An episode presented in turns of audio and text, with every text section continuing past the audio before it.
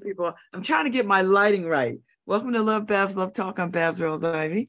And uh, it's Monday. It's raining. Like you could hear the rain. You could hear it. I'm not averse to the rain. I actually like it. And now that uh I gotta I gotta work. Ooh, that's terrible. I don't know why I can't get this this I feel like the lighting situation is just not working in my favor. I don't know what's I don't know what that's about. That looks pretty decent. I, I need I need I need some lighting people to come in and fix it. I'm usually good about this. Like I'm trying to like make sure I don't look ashy or washed out. You know what I mean? So anyway, let's get into it. I Hope everybody had a good weekend. I had a great weekend. Oh, Tom Tom Breen's birthday party was so good. And uh and then he told me that Lucy is pregnant. I was so excited. I'm so excited. So excited. Like that's a that's such a big deal. You know. Cuz I I married them. So I feel like I'm part of their family. I'm I'm I'm squarely rooted in their story. So congratulations Tom and Lucy. Such good news such good news. I was just beyond over the moon. Yay. So so that was good. That was that was uh Saturday. And then uh then we ran over to the uh, city city gallery and saw Susan Clinard, Linda Mickens, and uh Shonda Holloway. They were my guests on Thursday. Uh, and I got to see their exhibit, which is stunning. So if you have not seen this exhibit, get your asses over there and see the, the work of these three women. It is stunning, just absolutely stunning. So I'm going to go back because it's there through the 20th. So I'm going to go back when I can spend some time by myself. Because you know, when you're when when you're at a reception, it's like people, like people and wine everywhere, you know, tight. So I'm gonna go back when I can just take it all in by myself. Um, but some some of the work is just gorgeous, just gorgeous, gorgeous. So and then uh Ife's cousin Dwayne was in town. He came and hung out on the porch a little bit. And uh and that was pretty cool. So I mean, you know, life is good. Life is good. Uh Life is good. I can't complain.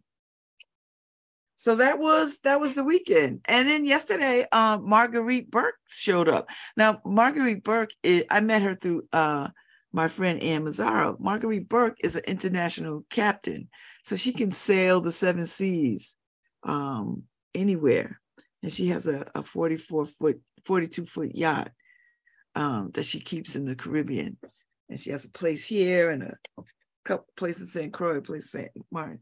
So she stopped by, brought a bottle of wine, and we caught up. And I don't think I've seen her in like a long, long, long, long time. So it's really nice to just sit and talk. And she's going to be on the vineyard at the same time I'll be in the vineyard. So hopefully we'll run into each other again because I leave for Martha's Vineyard on Thursday. So so I won't be here Thursday and Friday because I'll be on Martha's. I won't be here Thursday, Friday, or Monday.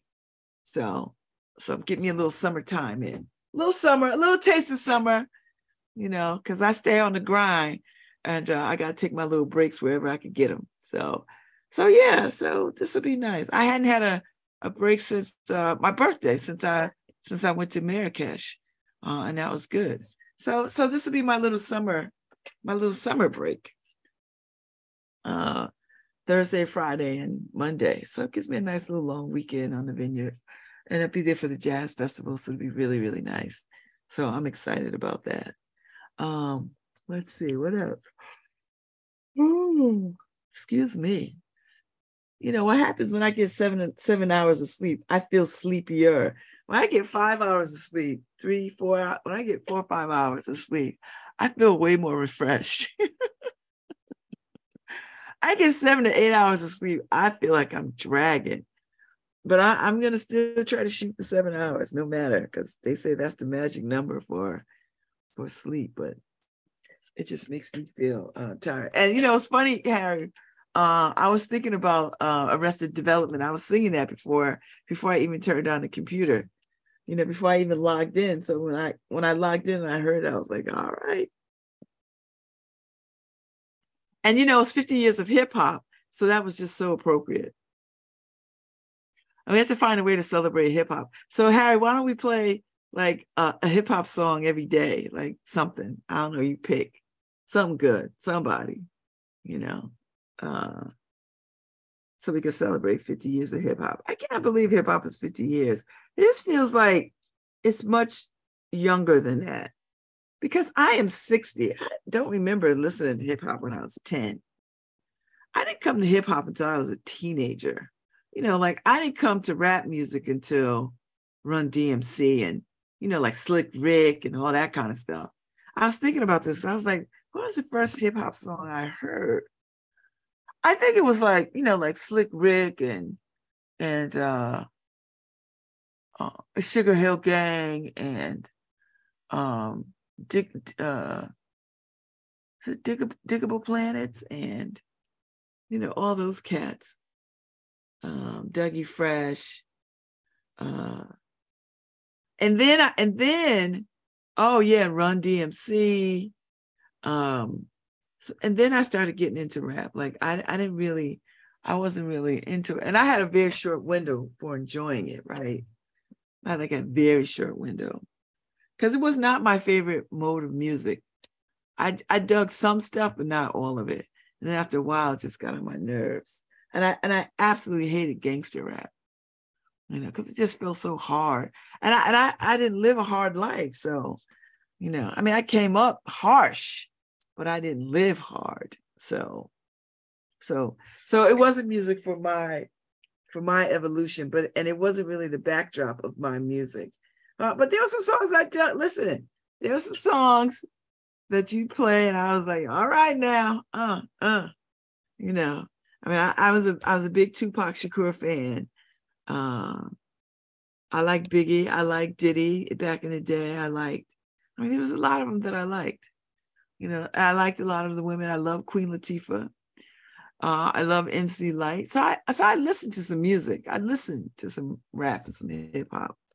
You know, but will I will I can I tell you if I had some real favorites? I think Sugar Hill Gang was probably my favorite because they were the first one. That was the first, that was the first bunch of rap words that I knew that I could sing. Do you know what I mean? And sing it like strong with conviction. You know, it's like a hip hop, hip, hip, hip, hip to the hop, pop, bang, bang, up jump the boogie. You know what I mean? Like, if it comes on, I can sing it. you know, some of these things, like you ask me now, I couldn't sing that near damn thing. But if, but if you, if you play the music, I know all the words. And I'm like that with a lot of songs. Like if, if, if I, if you ask me to sing a song, I, I probably won't know the words. But if I if you play the music, I'm so into it. So 50 years of hip hop. I should have somebody on to talk about hip hop. Maybe I have Dooley come on, you know, because he was at the he was at the beginning of that stuff too, you know, and he was running around Europe doing hip hop. So uh, put out a couple of CDs. So you know, I'm I'm here for it. I'm here for it. I'm here for it. Uh, anyway, that's that's the world that we live in. So let me tell you something. I don't know if y'all paid attention, if y'all are on the gram or you paid attention to social media, where there was this uh, fight in uh, in Alabama, in Montgomery, at the water. I guess the the guy that works, the brother that works on the wharf, uh, was mad no, the brother wasn't mad. The white folks was on a boat. And another boat needed to get in and they needed to get out the way. And they didn't want to get out of the way for the bigger boat. And uh, so the brother that just was a worker on the wharf was like, you know, just doing his working. They jump off their boat and they go try to beat his ass. and uh, let me tell you something black folks jumped off boats. There was a young brother that swam. jumped in the water and swam across the channel, climbed up and jumped in the melee. And let me tell you something, black folks came from all over the place and whooped these white folks' ass. And then there was this one brother with a folding chair, and he was putting some work in with this folding chair with these white folks coming off this boat trying to start some mess. And uh and so so black internet, black social media can take something and run with it all day. All day. Let me tell you something. I can't even describe how much fun this has been to watch this, um, to uh, to look at this, to to crack up about this. Um, but they don't went and found the brother that actually invented uh invented the um folding chair, which was hilarious. And now everybody's throwing up folding chairs in solidarity. Uh, but it just, uh, his name is Nathaniel Alexander. He invented the folding chair. So everybody's been posting up all this stuff. But, uh, uh, and everybody's got it. Everybody, because this little white boy got up there and thought he was to whip this brother's butt. So he gonna get up there, he gets to fighting, and the next thing you know, you see brothers running from every which kind of way, and then they're gonna call themselves jumping this white, this black brother. They they jump on them, these white people, they jump on them, they hitting them, all this other kind of stuff. And let me tell you something: this brother comes down the ramp. This brother swims across the channel. Brothers coming down the more down the ramp. They are coming like they are running. And let me tell you, the brother that jumps in the water, he jumps in the water and swims to the fight. So damn this, damn this, black people don't swim. He jumped in the water and swam to the fight and got in there, mixed it up. Listen, and then when it's all said and done, because there was so much video of how the start, the white people started it. The white people started it. so at the end, you see all the white people handcuffed sitting on the ground looking beat up. Somebody got their ass whipped so bad they they got they went clean through their Crocs. So the Crocs were sitting on their shins. I just if this ain't a this is a classic case of F around and find out. And then somebody said, this is F around and find out exponentially, meaning uh effing around, all kinds of effing around, all kinds of finding out exponentially was hilarious. So everybody's got to post it up. So if you have a chance to see it, it's just, you know, listen, white folks, stay in your lane. Because I, I, I know you in Montgomery, Alabama, but this is not 1963, baby. This is 2023. And these black people are going to kick your ass. Rotate. that brother was just doing his job and they got out of pocket. They ran up on him like he was uh uh like like like like like he was the problem. He's like, I'm just doing my job. And they jumped on him. So thank God the police didn't come and be all stupid. You know, uh, you know, uh, yeah. Anyway, that was that was that was uh that was uh, an, an amazing funny thing. You know. That was fun. So I had a good laugh. And I, I tell you what the funniest part was the way that people just ran with it and just made it funnier. And if you if you're on black social media, just go look. Like go to the shade room or I, I don't even know if there's Black X, you know, formerly Twitter. I don't know. I don't know if there's Black X. you know, I, I don't know if that's that, but uh, I would suggest that people go check out uh, Black Twitter. That would be kind of fun, and uh, you'll get a you'll get a huge laugh because uh, all the memes that came out of it just hilarious. I hope the brother's all right. You know, I hope everybody's all right. You know. Anyway, so people are going in on it. And uh, it's still fun. It's still the funniest thing. Still the funniest thing. So I didn't really pay too much to too much politics, although I like most people. I like the State Department. I like the the uh, Pentagon. I'm concerned about uh, China and Russia, you know, doing some kind of. I, I get. I, I guess they're being intimidating. Uh, is that is that how we're supposed to view them being off the coast of Alaska? You know, I mean, they're still in international waters. They ain't crossed that line. But here again, this is another example of F around and find out, China and Russia. F around and find out. Cause I I I I don't know. Maybe this is some kind of intimidation. You know, they're they're training together, maneuvers, whatever it is they think they're doing. I don't know. Um, but you know, careful, careful. You know, you know how this go. Don't start none, won't be none you know, and I, I think they are anxious, you know, because things ain't going right with Ukraine. And, uh, you know, they feel some, Russia feels some kind of way about that.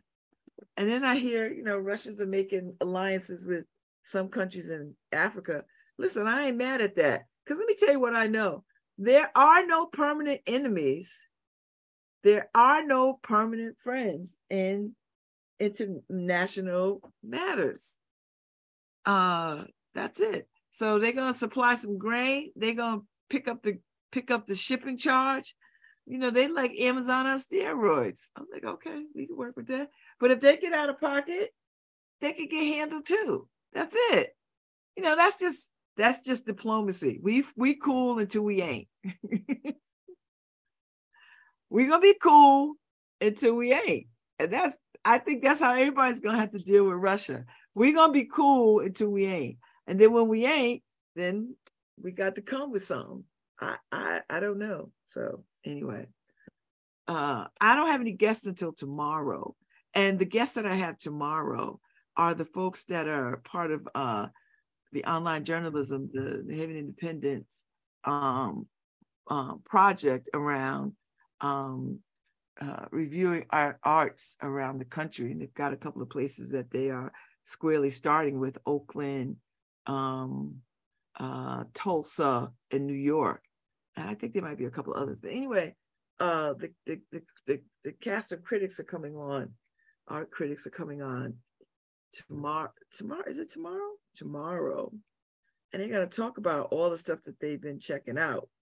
And I've been reading it. So if you if you go to New Haven Independent, you can read uh, uh, what they have to offer um, it's it's showing up in their in their respective cities and towns in their online publications um, and then it's going to be here but we're going to have a conversation tomorrow because there's been some cool stuff and i'm going to tell you I, I wouldn't be adverse to going to these places and checking it out and being live there i'm just saying i know we i know we know i know we're not a big budget outfit like other places but i'm just saying put me on a Avelo and uh, get me a nice little room somewhere. Uh, a couple of days. I only need a couple of days, so I could run through, eat, drink, and be merry, and then you know roll with the roll with the art critics, and uh, have a real conversation. I'm just trying to make more work for myself. but anyway, they're gonna be on. They're gonna be on. Uh, they're gonna be on a Thursday, and I'm so looking forward to uh talk talking to them because I think it'll be uh I think it'll be hella fun and uh, interesting. And I love, I, I've forgotten how much I love reading art critic stuff. Like when people go to stuff and they talk about it, artistic stuff. And uh, there's a couple, and there's a couple of things in New York that I was like, I really would like to go see it. There's something that I want to see now that the that somebody was writing about uh, that I I kind of want to go see before the 20th. And it's a it's it's a bit of a uh, a challenge because you know, um, time is of the essence. But I mean, that might just be a, it might be a, a wonderful thing uh, to pop in. Uh, let's see. Also, there, I mean, there's a bunch of stuff. So um, there's some stuff going on. So, but yeah, if you if you get a chance, go over to the uh go over to the uh the arts. Mm, go over to the New Haven Independent check out the arts stuff. That would be really good. I've yet to get over to uh I've never been to the arts. I've never been to the Yale Summer Cabaret. Never. Which is funny. When I tell that to people, they're like, what? You? No, I haven't. And it's because it always comes up and I always like in other spaces. So now I have to, I'm gonna go look at their calendar and see what I could catch. Lucy did a piece on uh uh Pride 365. So I'm gonna go read that and I'm gonna go to their website and see what they got coming up next. I mean, summer is, you know, rolling out, but I don't care. I'm sure they got some stuff going on. I'm, I'm sure they got one or two more things. Um, yes. So I see the candidates are still out there stomping. Liam Liam Brennan is out there trying to get on get a petition. So good. That's what you're supposed to do. Like fight. You want it, you gotta fight for it. You ain't get the nomination, you ain't get the nod, the backing. Fight. Get in there and fight. I'm excited. So anyway. Uh let's see what else is going on. I was trying to find the uh I was trying to find oh, they got some new, they got some new stuff up. Okay. Uh from Tulsa, the, the far-flung review crew dispatches. Okay. So in Oakland, uh, they got parking lot comedy night is lit. Oh, I want to read about that. Oh, Jamil Ragland is in Hartford. So he's the Hartford connection. Uh, a new way of seeing through Fred. Oh, that's right, the Frederick Douglass. I need to get to Hartford to see that. Oh my God. See, this is why you need a art. You need this kind of thing so that you could uh uh oh Harry, you put it up on the the, the black Aquaman. You don't even gotta call him the black Aquaman because Jason Momoa it was the Aquaman, and Jason Momoa ain't white. So there you go. Um, so Aquaman, he got into he's listen, you know, we'll get into a fight. Let me tell you something. So anyway, so going back to the uh, art critic stuff. So now, now I got to spend some time reading all this because I want to know. Now I, I'm gonna pick a day and I'm gonna drive up to the Frederick Douglass at the. uh I got to go and see this uh, because there's another there's another piece up there too that that goes with it. So I'm I'm gonna go see it. I'm gonna go check it out. Ooh, it's time to color this hair again. Oh well, we'll see what happens. Uh, let's see what else is going on. Oh, the Community Foundation they they, they gave out two million to seventy seven nonprofits. That's it. Just two million. They got more money than that. Seventy seven is a lot. How much is that? Is that like a hundred dollars a piece? I'm just saying. Me not talk bad about the Community Foundation.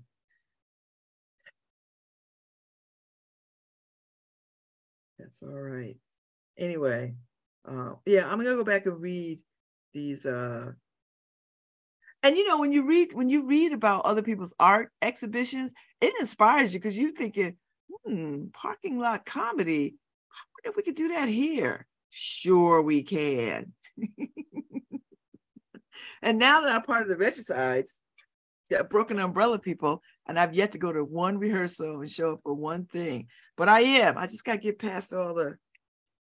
I got too many irons in the fire, and I like it like that. Yeah, baby, I like it like that. Yeah. Uh, let's see. Oh, thank you to all the people who still listen to me. I appreciate you. I, saw some folks shout me out. Uh, technology, facial rec- recognition, false arrest.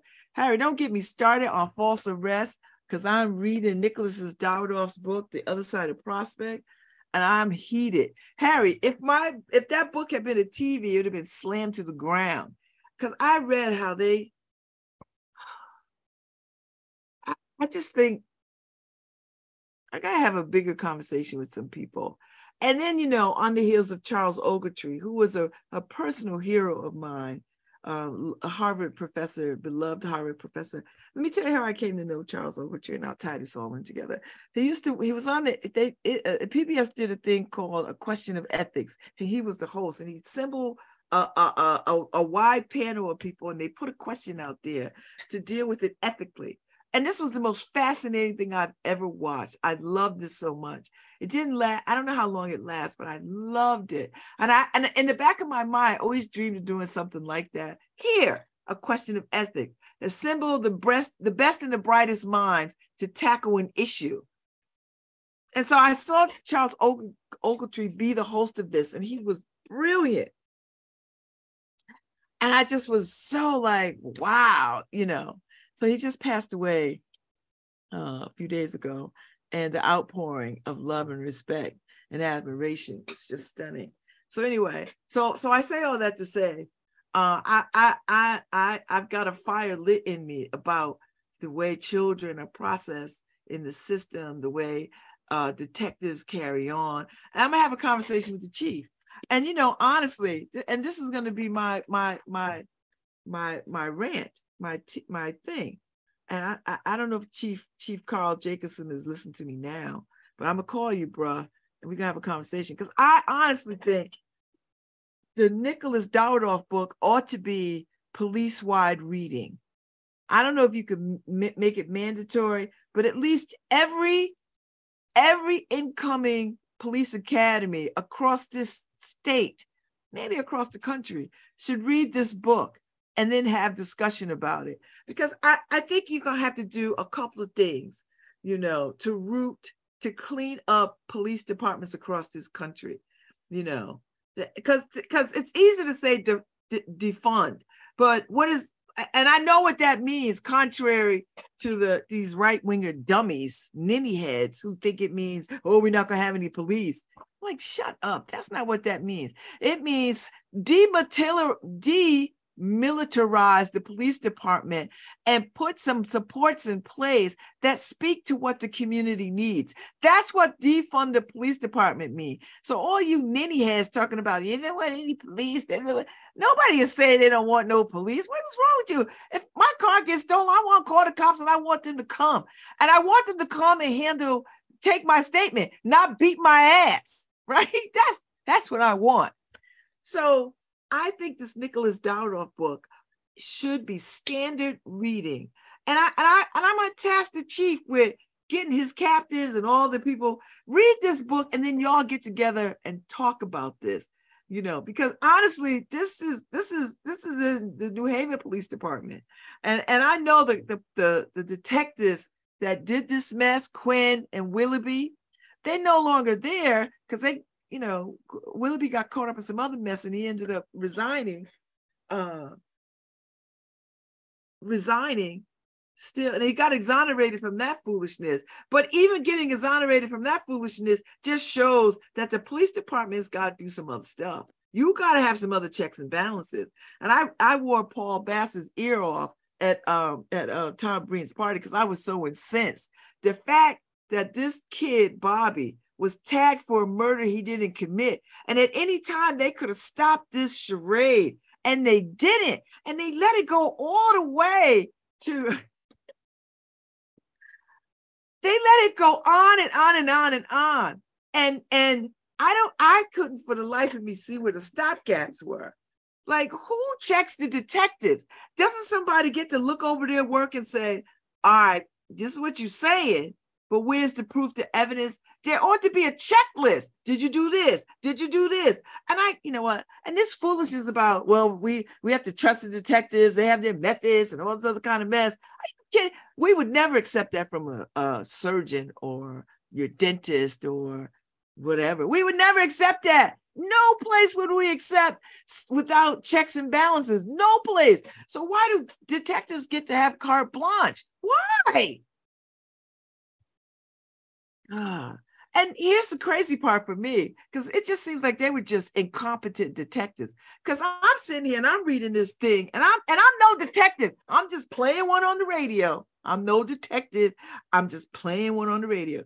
But I'm thinking when old girl, you know, when he went to old girl's house and parked in front of her house, she had to tell that old lady, his girlfriend told her son or grandson or whatever the hell you nephew or whatever it was this cat always has money, blah, blah, blah, blah. That was a setup right there. It was just a setup. He was sitting on West Ivy. She knew, he knew, only people knew that was her. And then the next thing you know, these kids run up on him and kill him, shoot him. And wait, this little boy, Bobby, he ain't got no habit of this. They already, they got this kid major who's been running around, got at least six, six to eight bodies under his belt. They don't pick this kid up. They don't pick up this serial killer. they pick up the innocent kid and they run with it. So that makes me think something else is at work here. Now, the major kid is a little gun for hire, little gun for hire. So he wasn't a gang. He was like a lone wolf. So this one, this is my, this is my, my thinking.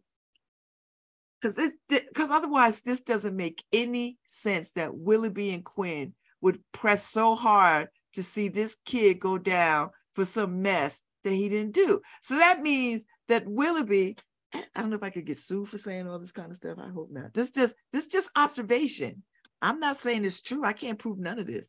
I, I'm thinking somebody, somebody said, you got to protect our our shooter, our guy. This our guy. He do our dirty work. You got to just look out for him.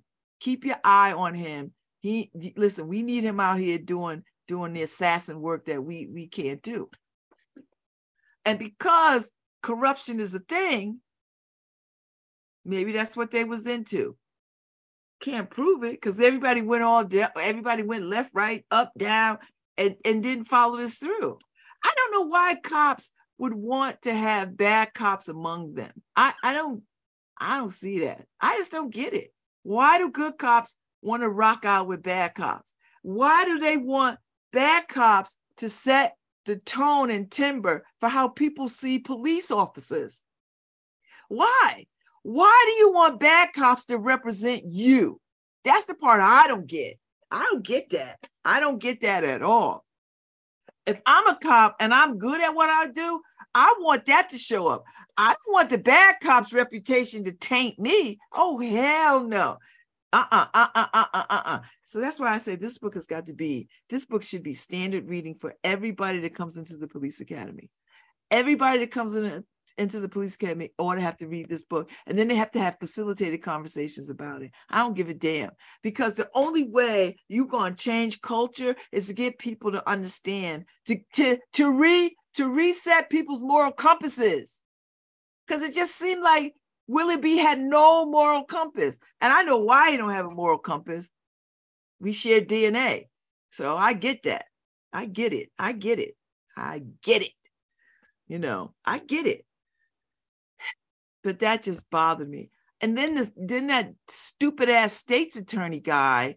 Oh my God! And he go, he goes goes further with it. Clark, he goes further with it. Well, he signed a confession. No child should be should be able to sign a confession without parental oversight or guardian ad litem. None. I don't care. And you know what else they should have in police departments? There should be signs in all these interrogation rooms. From the moment you walk, there be signs everywhere. You don't have to say a damn thing. Call an attorney, and there should be like a 1 800 call attorney. If you need one for 15 minutes to just like walk you out of this mess until you can go get an attorney. I hate this is why I want to be an attorney because I want to be that 1 800 attorney. Because I swear to God, they should not have had that. They freaking picked this kid up off the street, didn't tell his parents nothing, took him downtown, held him, and not near one of these cops walking by and nothing saying, Oh, this is wrong. You can't do this. Don't do that. You cannot hold 15 year old kids for hours and hours and hours and give them soda and chips and then, and then swear to them, I, I'm, I'm trying to help you out. I'm, I'm trying to get you to take a 10 year probation plea.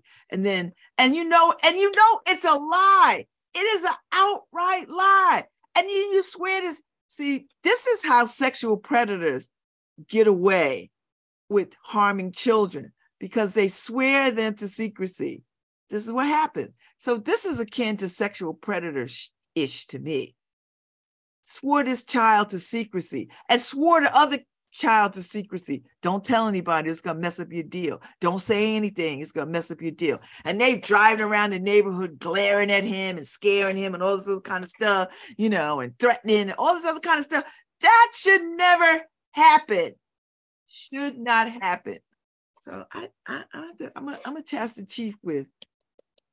I'm gonna task the chief with uh citywide read, a, a police wide read, and, and, the fire department too. Anybody who's in services, they should read this because this this is this this is such an outrageous miscarriage of justice that it just every I, I, I'm trying to finish it, and and I asked I asked Paul and Carol, I was like, "Am I? Is this? Is there a happy ending to this?" and they were like, "I'm afraid not." I mean, there is a happy ending in the sense that he gets out and he gets a huge settlement, but that can't make up for. And you know, and you and you're reading how he is trying to stay sane in an insane situation how he's trying to stay sane in such a sane situation. I'm I'm reading it, but I, I tell you, I can't let this go. It is it is in my veins how this miscarriage of justice. You talk about prosecutorial misconduct. No child should be made to sign nothing without the consent of a guardian, a guardian ad litem, their parents, the grandparents, some community activists, some damn body. Somebody. And then he gets he gets up to Big Cheshire and and and there's story after story of other people being beaten down by Willoughby, by Clarence Willoughby. I'm gonna tell you something. He should have lost his pension. He should have lost, and Quinn too, they should have lost their pensions for this foolishness. I don't, you could go and tell them I said so. They should have lost their pensions because that was unconscionable. And it's, a, and it, and it's, it's, it's, and every police officer at that time that knew what was going on and kept a tight lip. And then you wonder why the community has no regard for police officers. It's this kind of behavior. It is this kind of behavior. Willoughby betrayed the very community he claimed to care about, betrayed it. And I, and I, for the life of me, I don't know what for. Bruh, for what? I, I, for the life of me, I, I still, I was going to get in a room and be like, why you pick this kid? Like, what? I, I need somebody to just get in a room and ask him before he dies, before his health fails him and he dies. Or maybe he'll write it down on a piece of paper before he dies. This is why I did this. And, and just tell the truth. Walk in truth. Just tell the truth. You know, just just tell the truth. I just it just bothered me. It really and it's not like I'm gonna become an attorney. I can save anything or I can make any inroads. But damn it, damn it, damn it. damn it. And Diane Polan had Kwame, which was a which was smart gosh. And he fought and he got off. But you know, 15 year old kids can't be making these decisions. You know how 15 year old kids can't go in the store and buy alcohol or cigarettes? Same thing. That's how I see it. 15 year old kids can't confess to a damn thing. They can't confess. Not, not without without all some channels in place. You cannot browbeat people. That's that's torture and torture is terrorism. So unless we are, unless police departments are are prepared to get rid of terroristic uh, uh, practices, then it's never it's it's never gonna they're never gonna have a re, have a rapport with the community, as long as they are allowed to use tactics of terrorism. And there are some great cops out there. This is what I'm talking to all the great cops out there who have relationships with with people in community who come around, who are not trying to beat kids down, who don't see kids in hoodies as weaponized threats, who, who, who see potential and not danger. There are some good cops out there. And I'm telling y'all, you good cops out there, stand your asses up and don't let these bad cops represent who you are. You got to do it. Otherwise,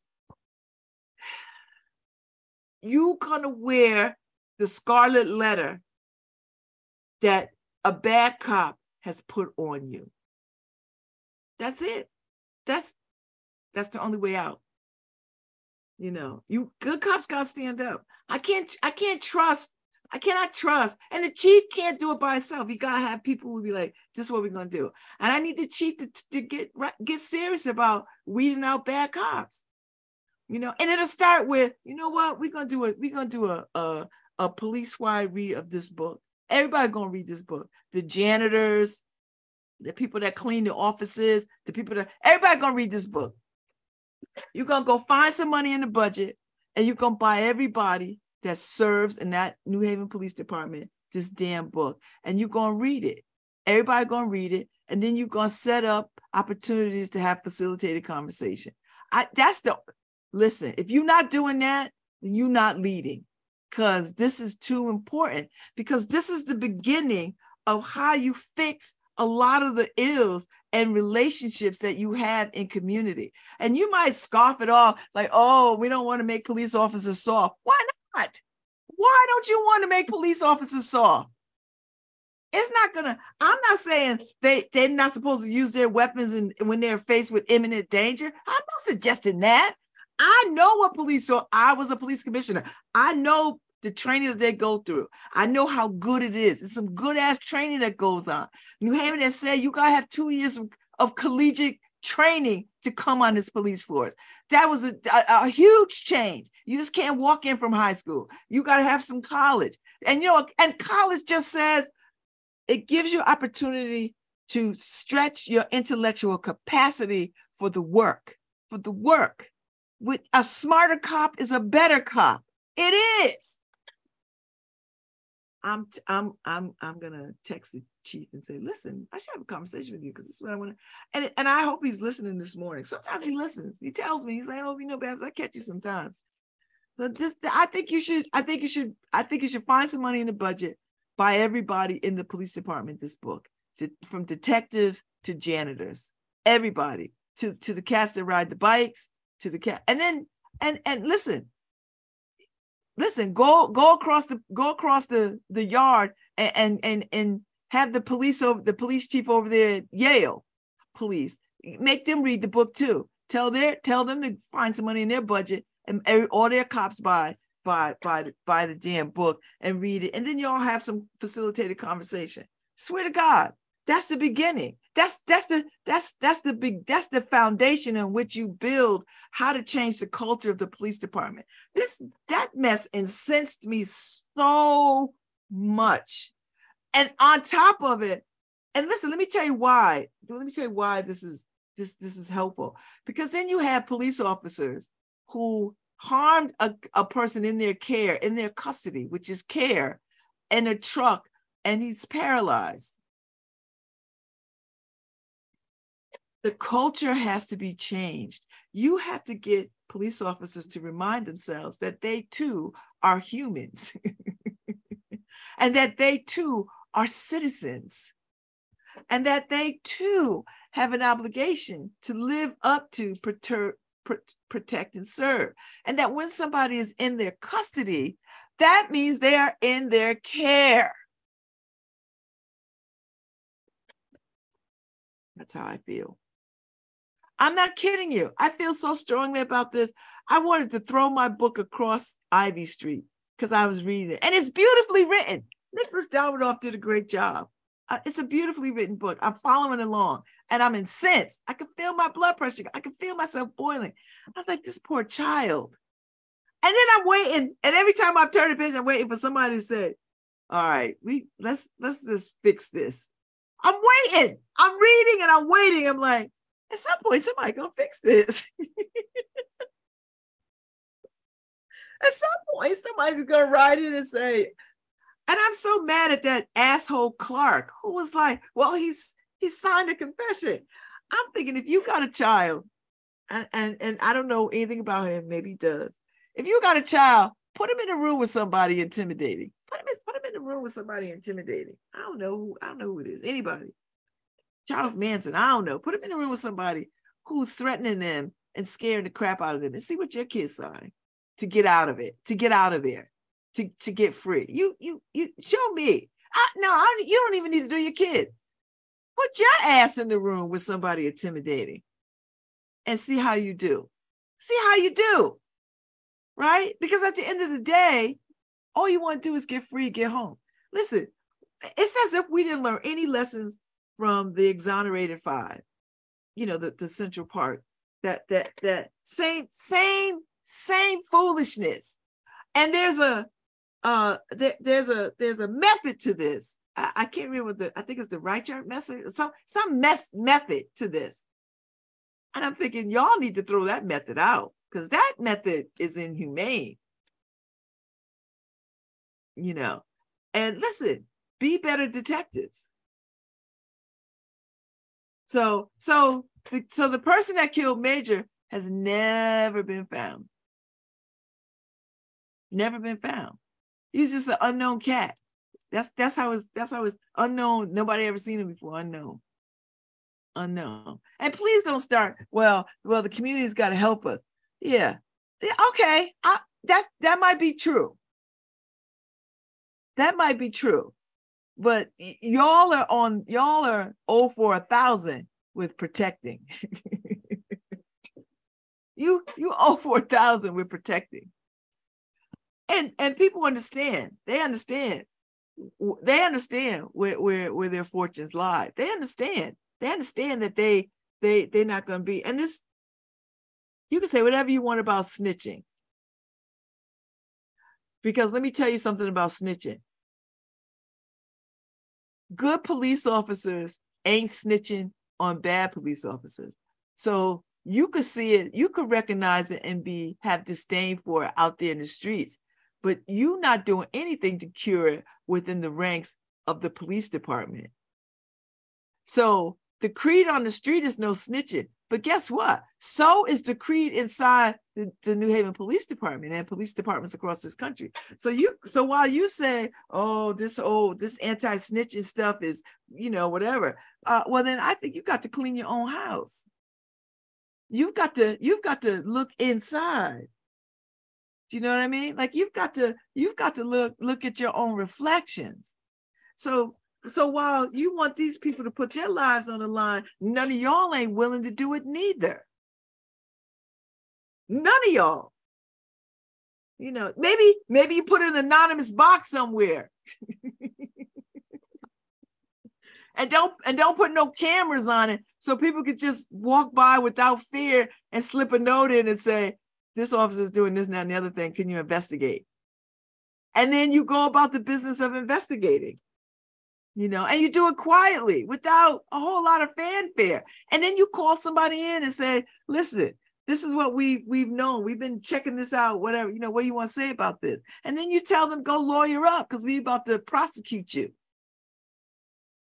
I, I well, there's a lot of ways you could do this. I'm so I, I have never been I no, I'm not gonna say I've never been more incensed because I I have but this is this is under my skin. It's it's under my skin. And so I'm trying to figure out a way how I can write about this in a way with and, and I want all the emotion. I want all the fiery emotion. I just have to figure out a way to write it without cussing. See, that's that's that's the dilemma. I can write it. I'm just trying to, I'm just trying to like, I need some synonyms for all the curse words. How can you say MFer without saying MFer? Is anybody out there can tell me that? Send me a note. How, how do I say that? Because there's nothing like a good MFer. That word is good. Sometimes that, listen, there's no words better than that in situations. Mofo. Is there another word for mofo? If there is, somebody send it to me. Let me know. I'll use that because I'm I'm I'm crafting a I'm gonna craft a piece as soon as I finish reading this. I gotta finish reading it. It's just wearing me out. I, and it's exhausting. I'm like, oh my God, when do we get to the part where he gets exonerated out of this mess? Because I can't stand it. And then, you know, uh Nicholas Dawidoff threw in the stats about how many people are actually innocent in prison. You know, like 3%. But if you take 3% of like, I don't know, 100,000 people, that's that's too many damn people. I I can't even imagine. This is what see. This is why I don't I don't go visit prisons because my fear, and I still have this fear. I'm not kidding you. I don't like to go to prisons. I went uh uh a couple of years back for the for the Father's Day for the Father's dance family dance thing that um my my my ex friend um Mr. Kaplan and his mother who is still my friend um, fund funded. And that was the first time I've been in anybody's prison since I left federal prison camp. And it was an uneasy feeling. I, I, I it was an uneasy because you know I have this fear that they're gonna see my name written down and they be like, "Hey, you're not supposed to be out." It's I know it's irrational. It's irrational. It's irrational. Uh-uh. Uh-uh. They're not gonna mess around and mistake or forget or I just it's irrational fear. I know. I listen, I don't even want to go, I don't even want to talk about it. I don't even want to work it out in therapy. I'm just gonna stand.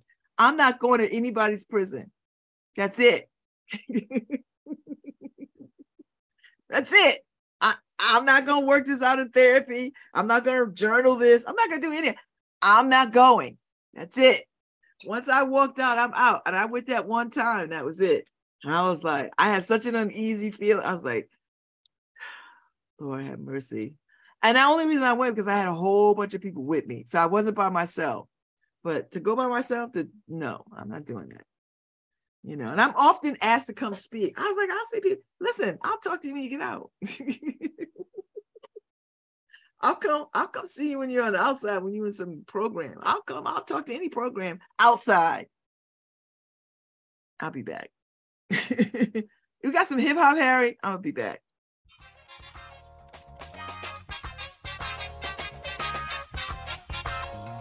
Okay, that's fun, which I like.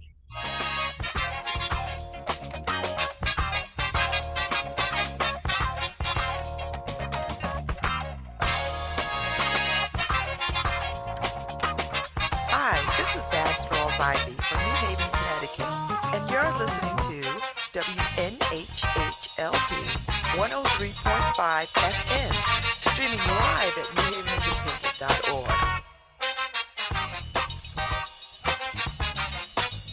While COVID may not stop a baby's heart, isn't a child with a rising fever, cough, and chills enough to make your heart skip a beat? Children are 19% of reported COVID cases, with higher rates in Hispanic and Black children. Vaccinated six months to five year olds are 80% less likely to get COVID, which means 80% healthier New Haven one year olds and 100% happier New Haven parents. To learn more, visit nhvvax.org.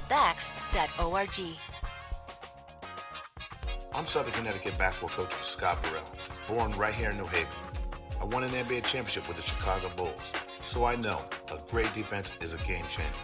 That's why I support New Haven's Health Department's Take a Shot campaign to help defend teens against meningitis.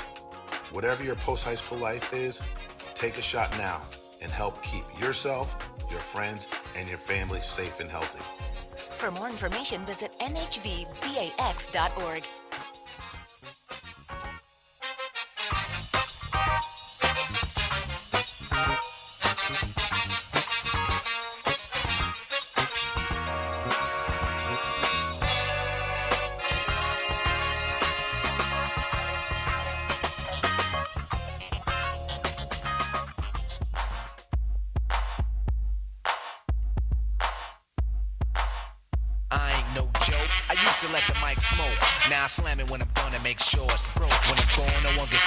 I won't let nobody press up and mess up the scene I set. I like to stand in the crowd and watch the people wonder, damn.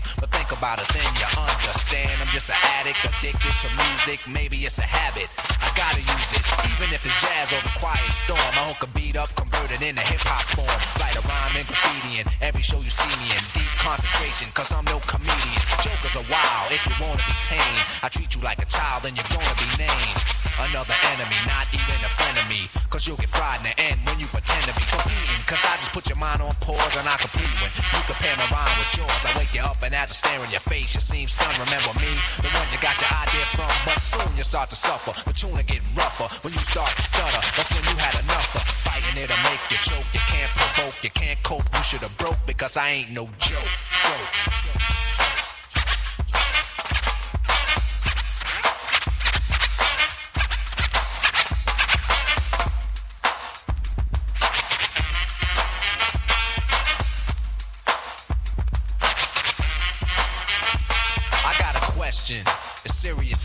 cancer.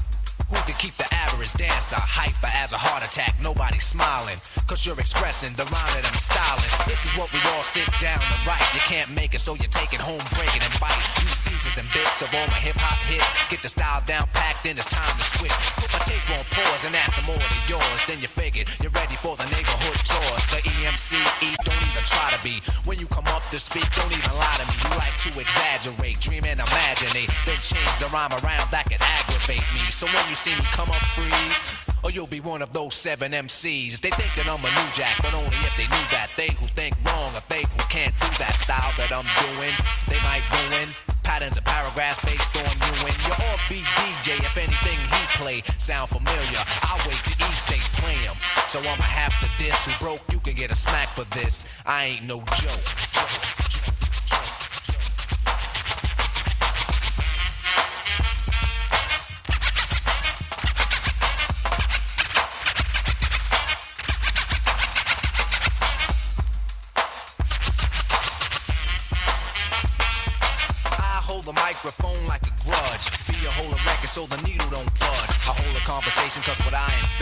Nominated my DJ the president. When I'm see y'all, keep a freestyle going steadily. So pucker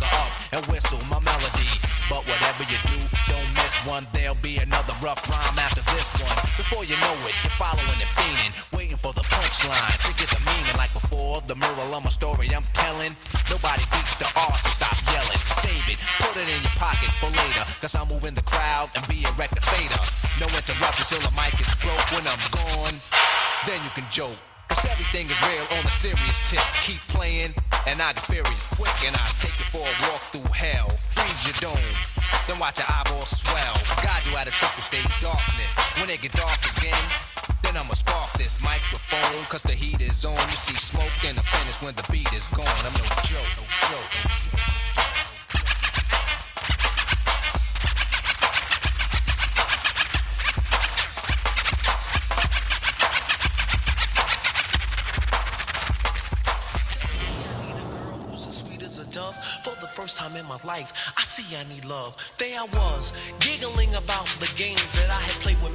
and I'm not saying no names. Then the thought occurred, teardrops made my eyes blur. Cause I said to myself, look what you've done to her. I can feel it inside, I can't explain how it feels. All I know is that I'm never dishing of the raw deal, playing make believe, pretending that I'm true. Holding in my laugh as I say that I love you, saying I'm more, kissing you on the ear, whispering I love you and I'll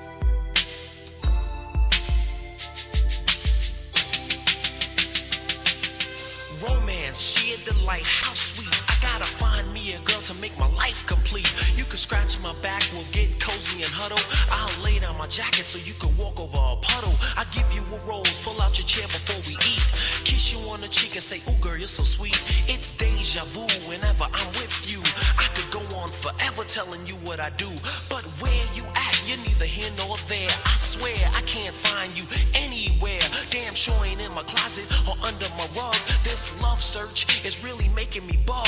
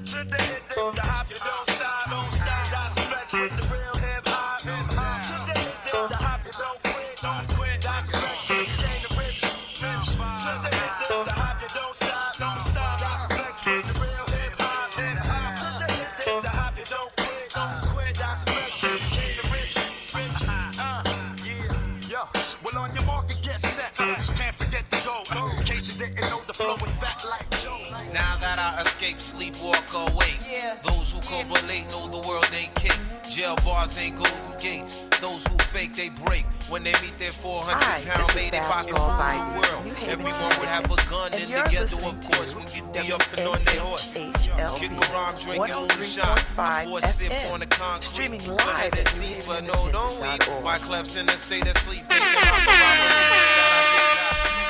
Money in the bag, bank look like a drag. I wanna play with Thanks, Harry, for all the hip hop music.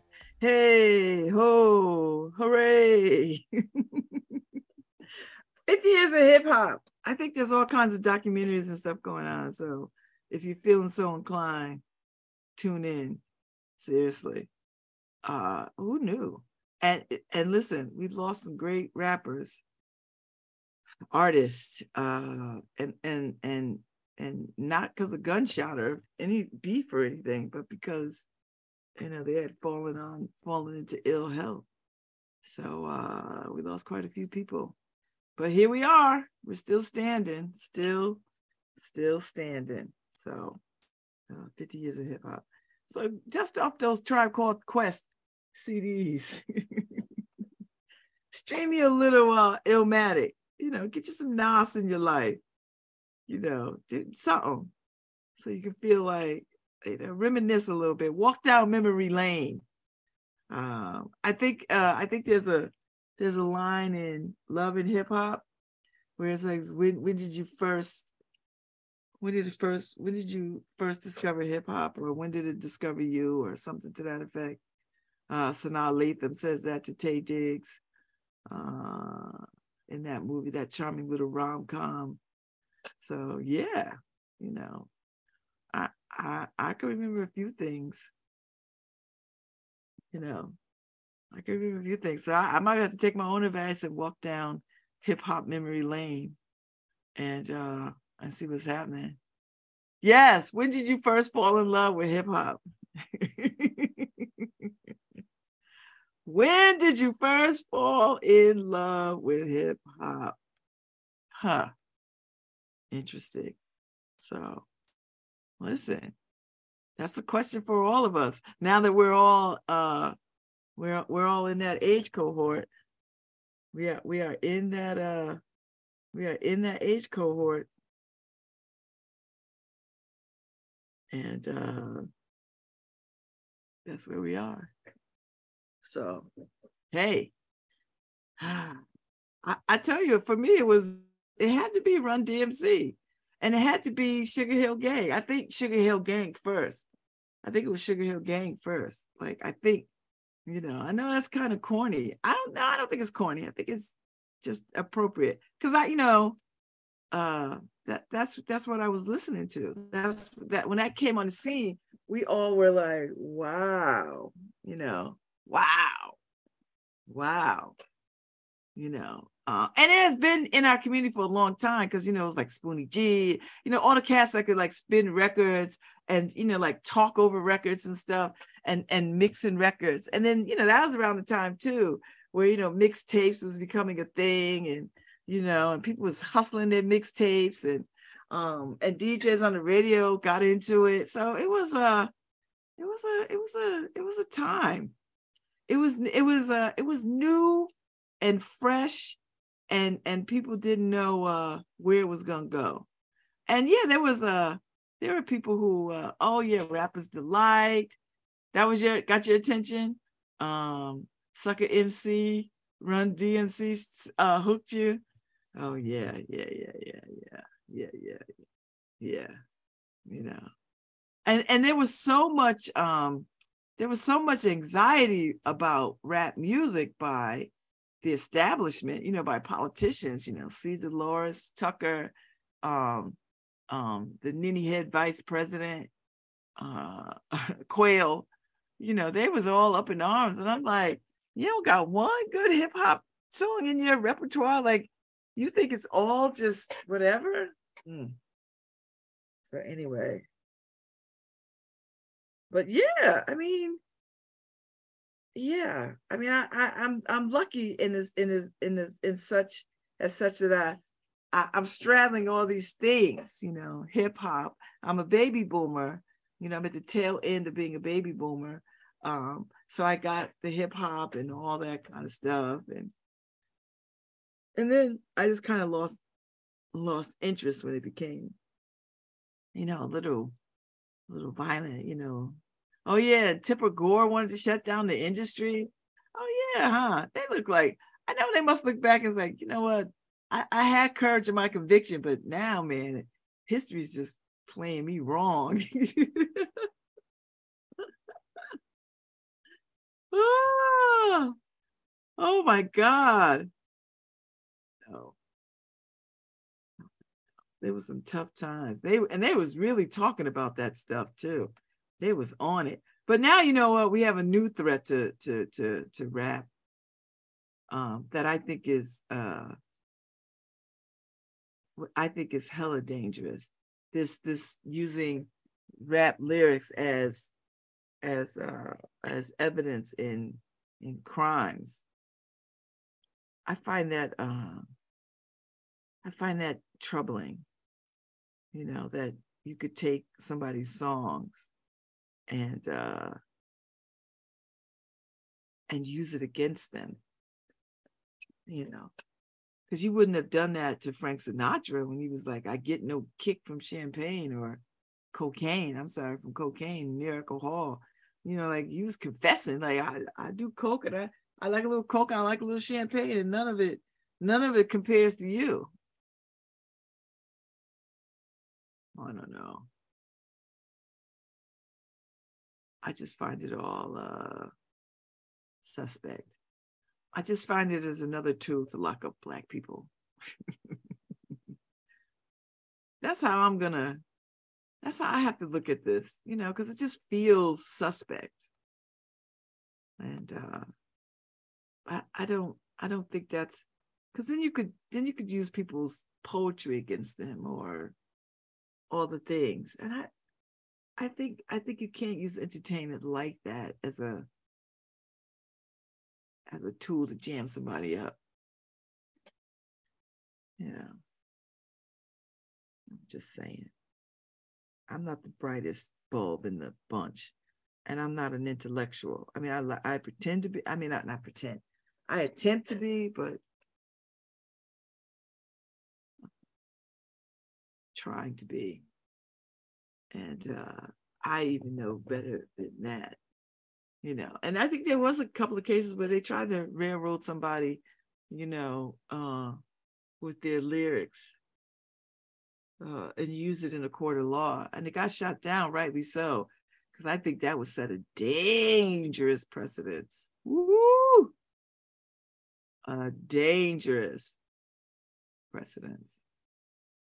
I don't i don't want to see that um, i certainly don't want to see that uh, but if you if you attempt it once, you'll come back. It'll come back around. It just needs a. It just needs a more uh, a more uh, a bigger kind of case. You know, like a bigger a bigger case. Uh, a, a much more public figure. You know, they tried it with somebody who you know probably was not the biggest case that they could you know. And i and i get it. This some of their language in these songs are are are so blatant and so you know oh i get it. But still i think you cross a line you know. I think you cross a line with artistry and and how far we're willing to go. Like i i don't i don't think that could be the and i get it because you know a brag is a brag, and a brag could be considered a confession, I guess. I guess. I guess that's the thinking. You know, you bragging about shooting people or, you know, you you running around talking about you got your your Glock or your whatever, your Ruger or whatever the hell it is, and you bad with it, and then somebody in your camp shows up dead. Then yeah, all right. I, I can see how the cops would be uh find that problematic and then take it to a D take it to a, a DA and a DA be like, okay, let's let's make a case out of this. Let's use this to make the case. You know. And I think once you once you start though, that sometimes they know they're not gonna win this, and they just want to they just want to put it out there so that when it comes back around, it's not a foreign conversation. You know, it's not a foreign conversation. Now we used to. Now, now you you've done heard it, so it, it's almost like okay, you used to it. Do you know what I mean? Like it's out there, so it's not it's not a shock to your system. You're like, okay, here here we come. Here here this comes. You know, and then you could almost almost believe that you could see it. Do you know what I mean? Like you could you could see it. So I find that I find that challenging. You know, I find that. Harry, there's no surprise that AI um it, it will make false false facial recognitions and then people will get locked the hell up for stuff they didn't do. Because you know, inherent bias and racism is already built into AI. It's just built in because the, the, the people that write the codes are racist, you know, and and they don't even some of them don't even probably know it. you know, they don't even know that they're racist. They just like, oh, well, I like black people. No, you don't. No, you don't. No, you don't. You like them over there. You know, not not near you. So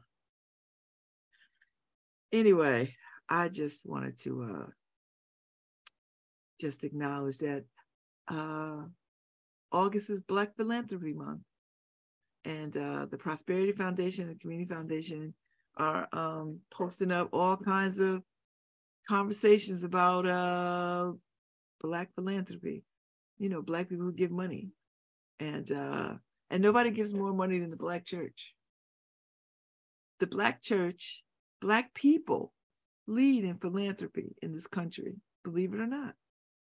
According to the Pew, uh, uh, the Pew people, uh, Black philanthropy is uh, the leading leaders of uh, Black philanthropy.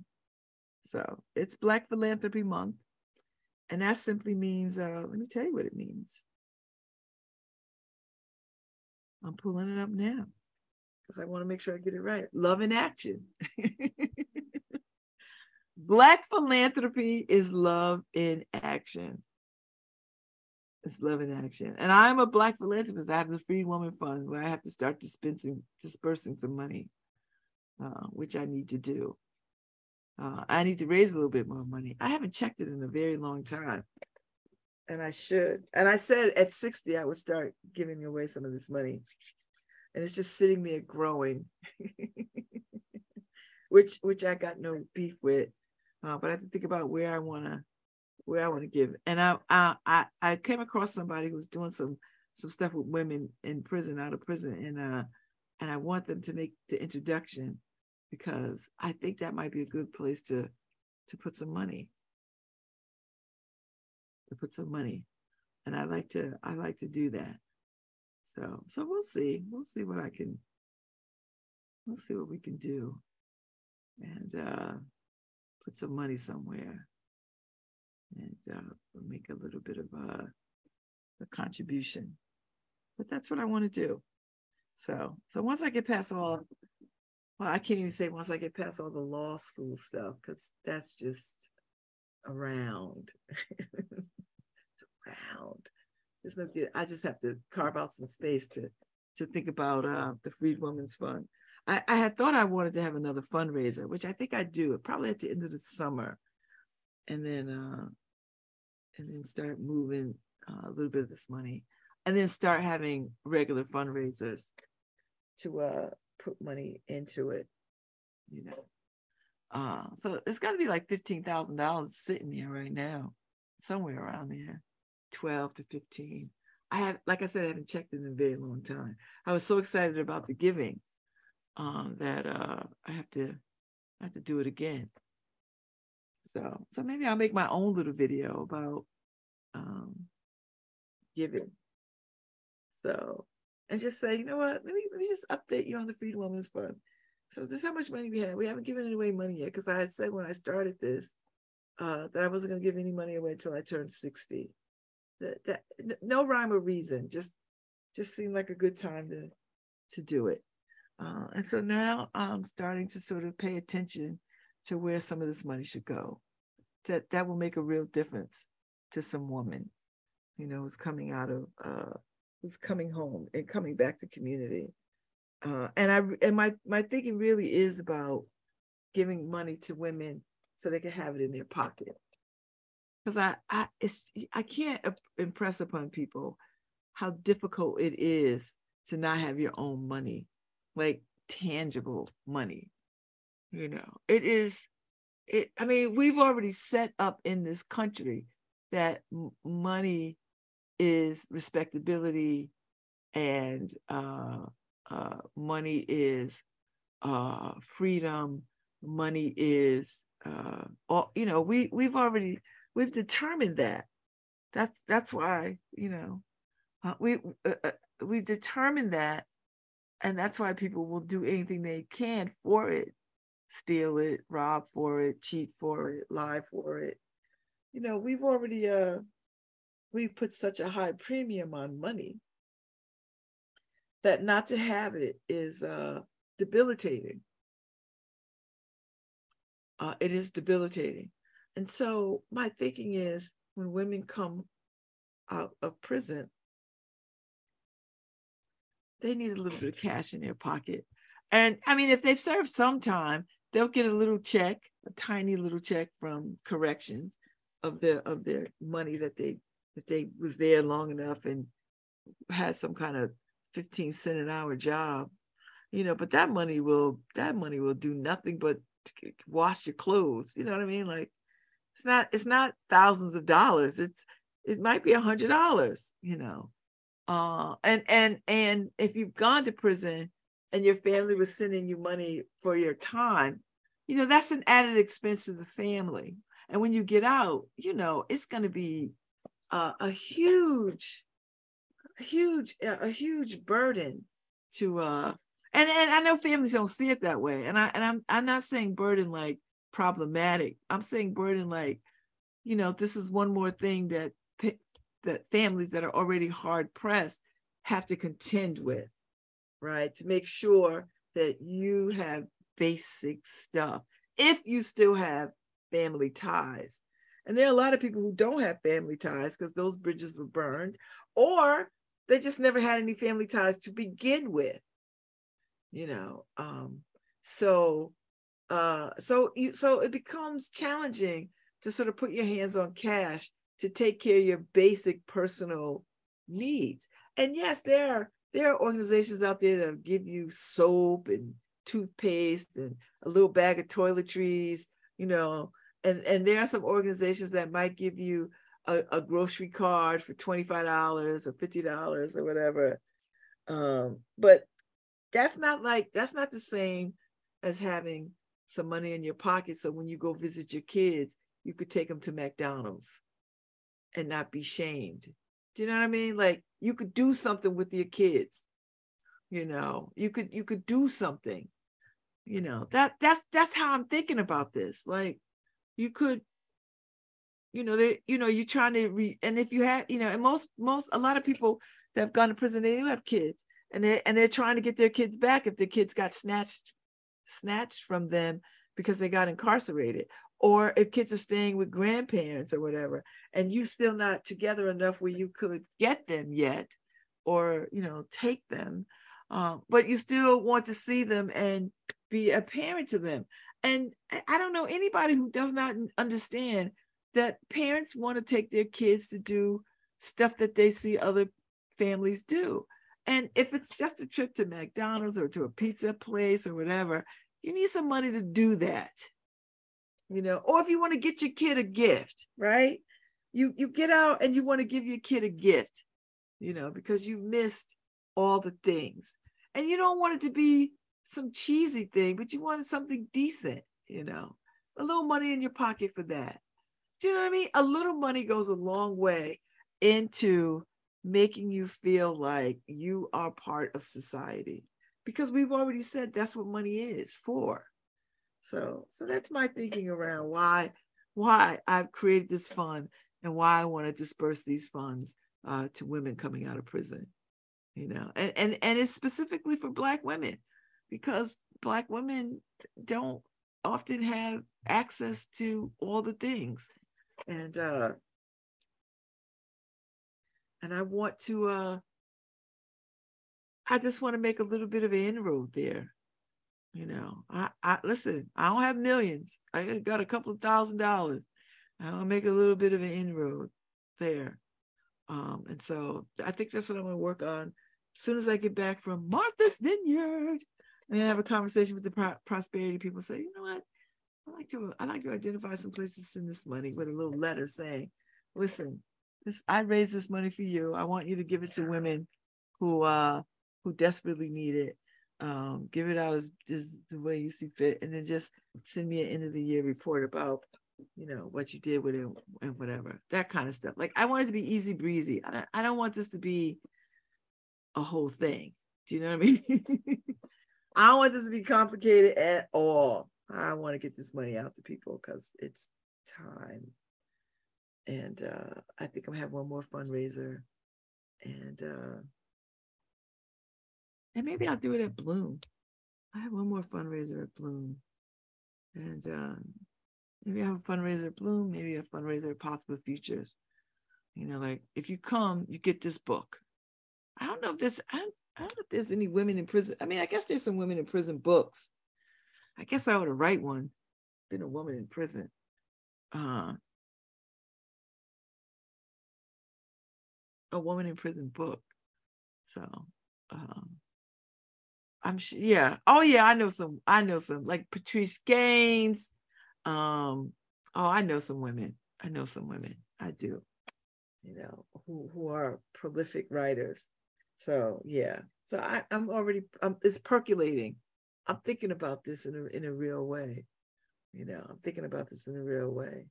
So uh somebody's getting divorced that we know oh uh tina tina knowles and um mr lawson I guess it, lasted eight years.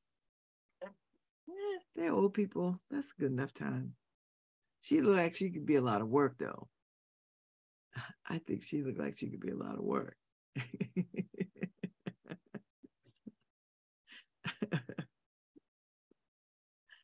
oh, she, she likes to get a lot, a lot of work. But, but I, this is what I know, though. You get a certain age, you really cannot tolerate people in intimate spaces. And I, I bet you, she, I think she really, I think she really liked liked her freedom more than she realized she liked her freedom. And I think she got married because she was so wounded by getting divorced. Because I know that feeling, because I, I tried to do the same foolishness.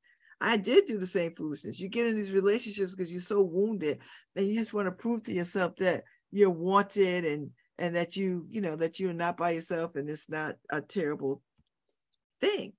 Well and then you get on down the road and you're like oh i like this level of liberation and freedom. I am not what and i know she woke up one day and be like why the hell am i married when i just want my freedom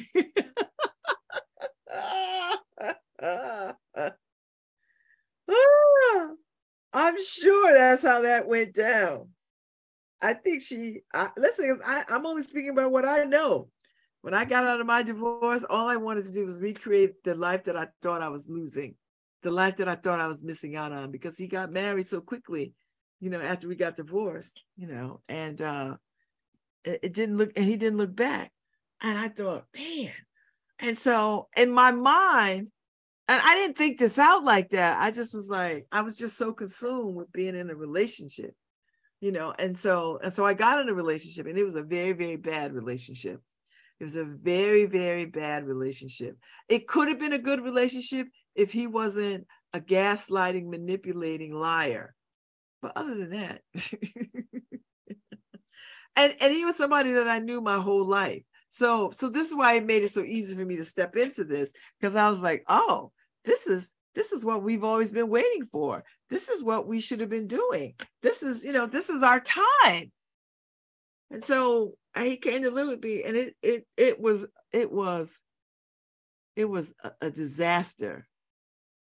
And no matter what I did to try to save this thing, and I and let me tell you, it was like the Titanic.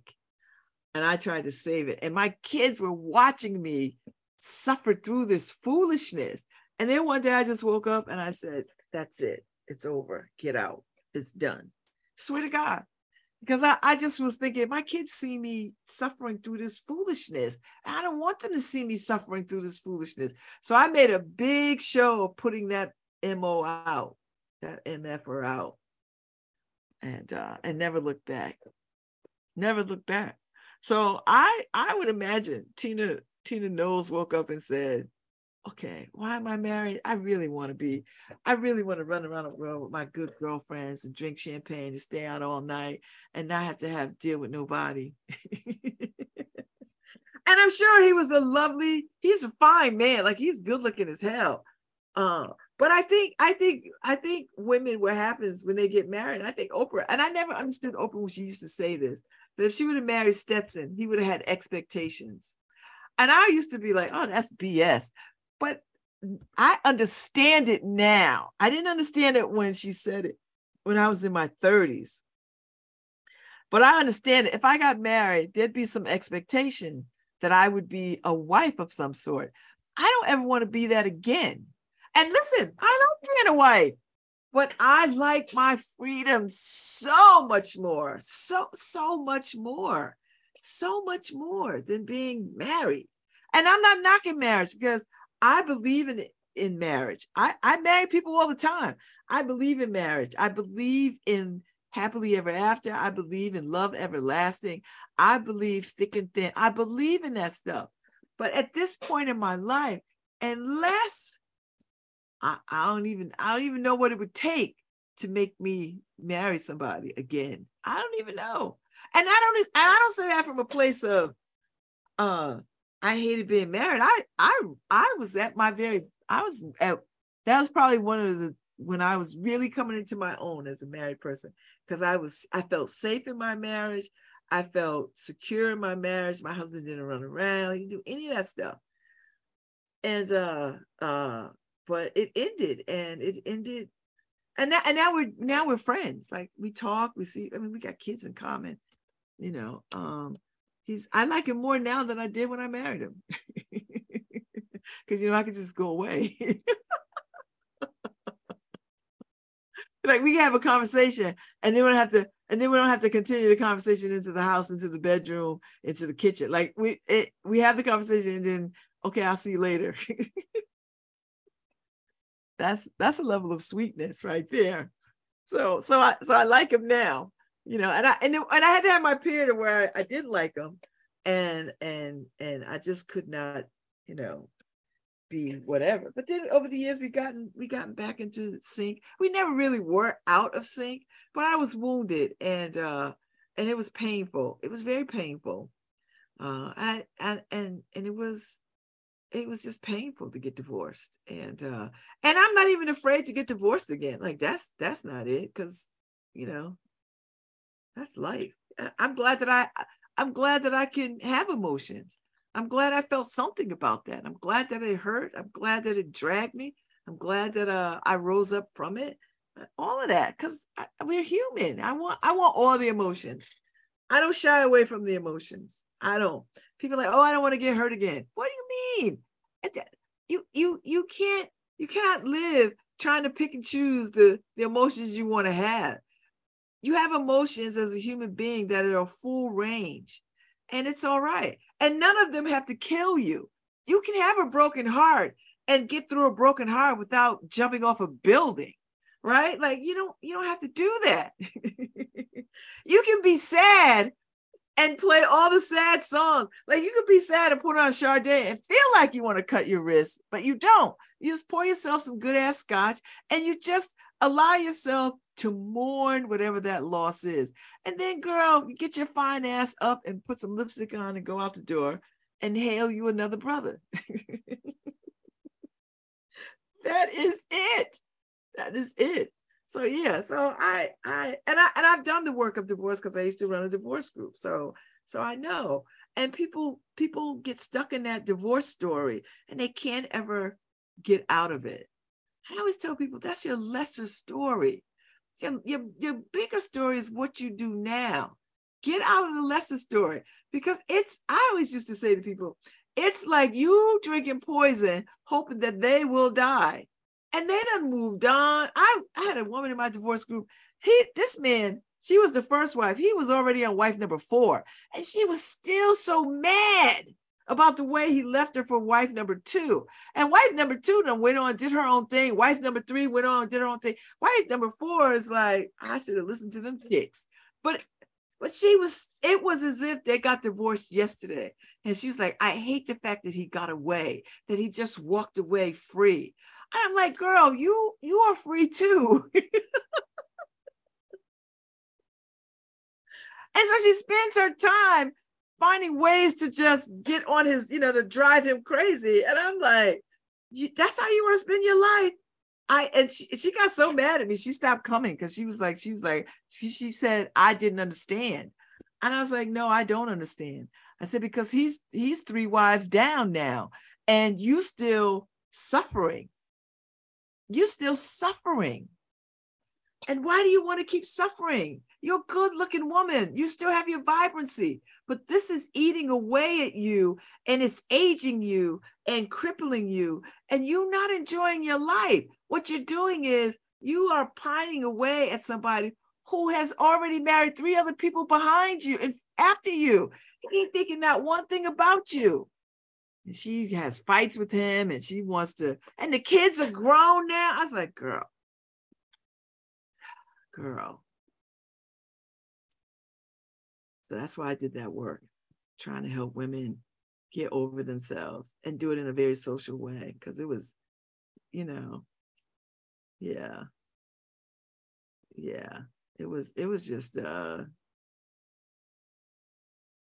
it was just uh it was just a lot. So I'm just saying. I like my freedom.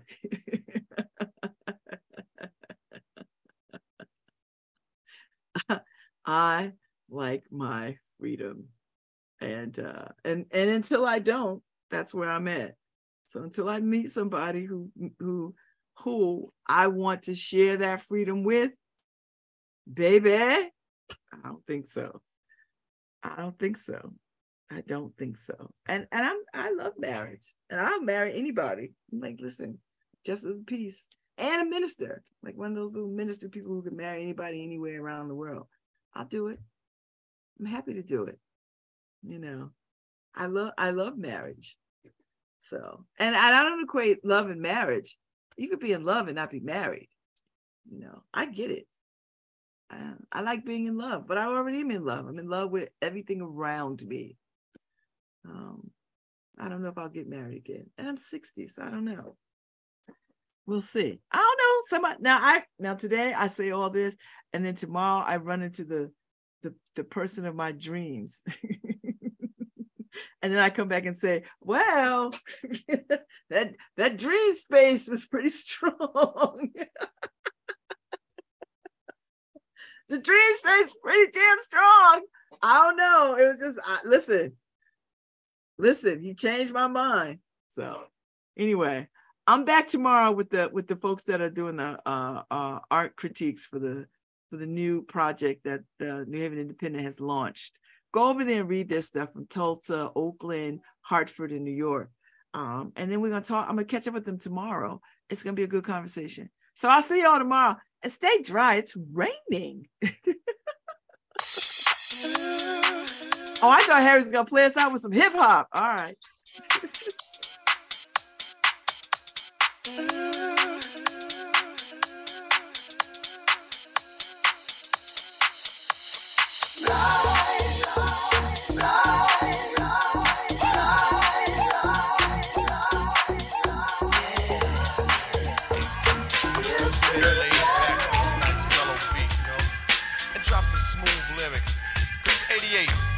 Time to set it straight, you know what I'm saying? And there ain't no half stepping.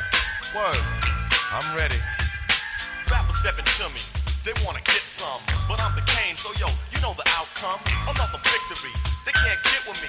So pick a BC day, cause you're history. I'm the authentic poet to get lyrical. For you to beat me, it's gonna take a miracle. And stepping to me. Yo, that's a wrong move. So what you on, Hobbs? Dope or dog food? Competition. I just devour.